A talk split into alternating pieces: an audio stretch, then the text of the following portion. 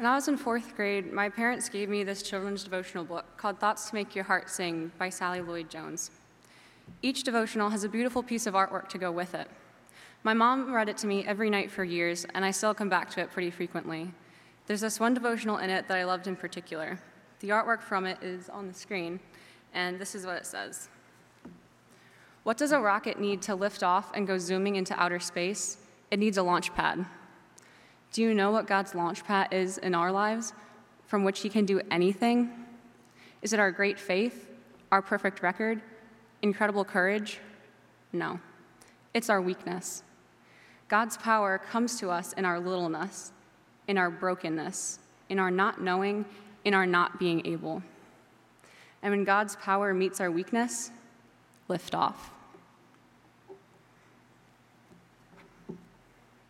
It was always a comfort to me when we read it, and it always felt like a breath of fresh air.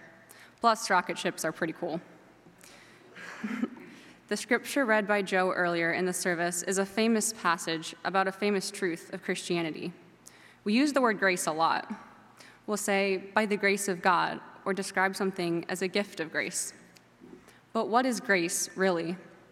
These verses make it sound like much more than little glimpses of God's goodness or plans we made that went accordingly. It's hard to fully grasp something that isn't tangible. When we can't see and feel something, how do we trust in it? Is it really there for us? We are all in need. Every one of us has thorns in our flesh, as Paul describes it. We all experience pain and fear. Maybe you've recently lost someone whom you love dearly or been diagnosed with a frightening illness. Maybe, if you're like me, you've struggled with overwhelming anxiety over the last year. Perhaps a door was shut on an opportunity you were hoping would work out, or been battling crippling mental illness. Whatever you are facing, it's real and it's hard. It's a burden. But what if there was more to it than that? What if healing was possible and something beautiful could come from it? The beginning of healing and transformation to beauty comes through being vulnerable. We need to be vulnerable. We can't pretend to be independent people. If we deny we're in need, not only do we not experience God's grace, but others don't see it. To know and experience it fully, we must embrace our weaknesses and ask for help we must humbly admit we can't handle this on our own.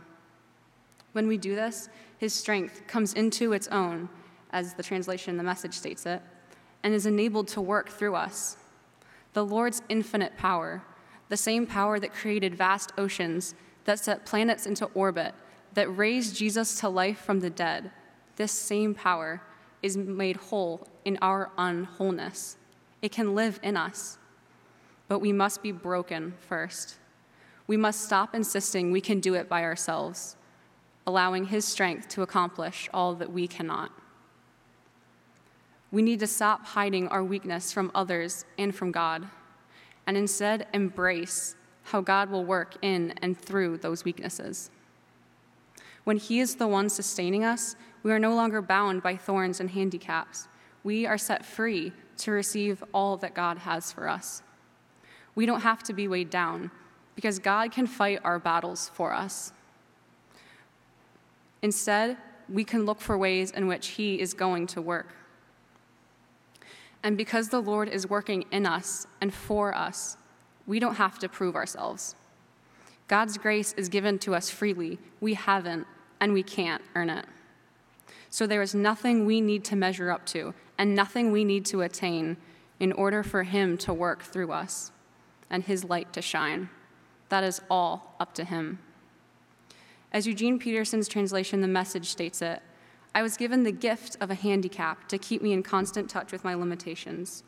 Satan's angel did his best to get me down. What he in fact did was push me to my knees.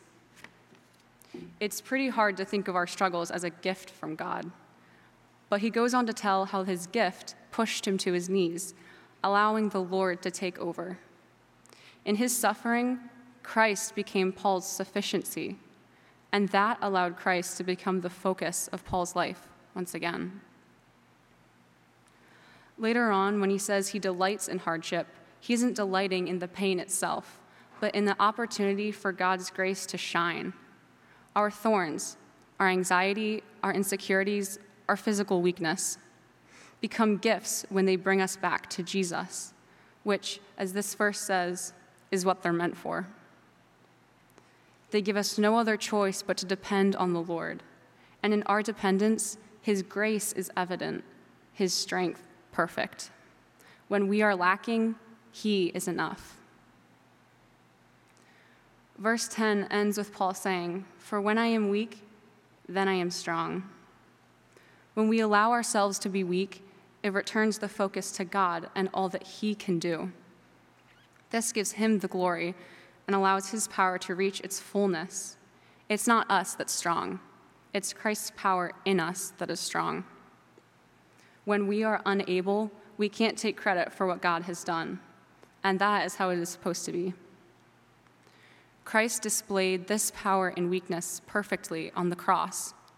He experienced the greatest injustice and the greatest suffering in the history of the universe. But through this unimaginable pain, he defeated all evil. He suffered and rose victorious over death. Because of his vulnerability, we are free. Jesus has already done it all. And so, by his grace, we can heal from what we're struggling with and trust that he will use it for good in the end. And because Jesus rose again, we know how it will end.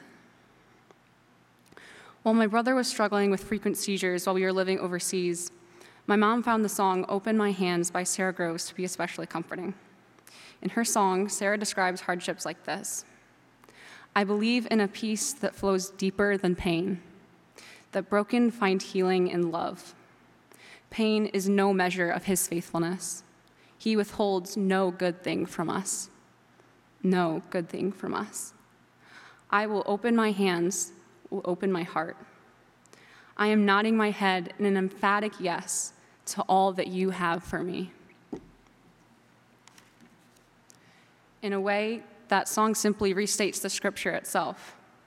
But he said to me, My grace is sufficient for you, for my power is made perfect in weakness. Therefore, I will boast all the more gladly about my weaknesses, so that Christ's power may rest on me. That is why, for Christ's sake, I delight in weaknesses, in insults, in hardships, in persecutions, in difficulties. For when I am weak, then I am strong. Let's pray. Heavenly Father, thank you so much for today and for the gift that it is. Lord, we are weak. We cannot face our pain and hardships alone. Cover us in your grace and give us courage to let your strength work through us. May we rest in your boundless grace and almighty power every day. Help us to be vulnerable with each other and with you, and help us to be empathetic listeners when others are sharing their struggles. Thank you for pouring out your grace upon us so freely every day. You alone are worthy of all our praise. In the name of your Son, Jesus Christ, who made himself weak for us, amen.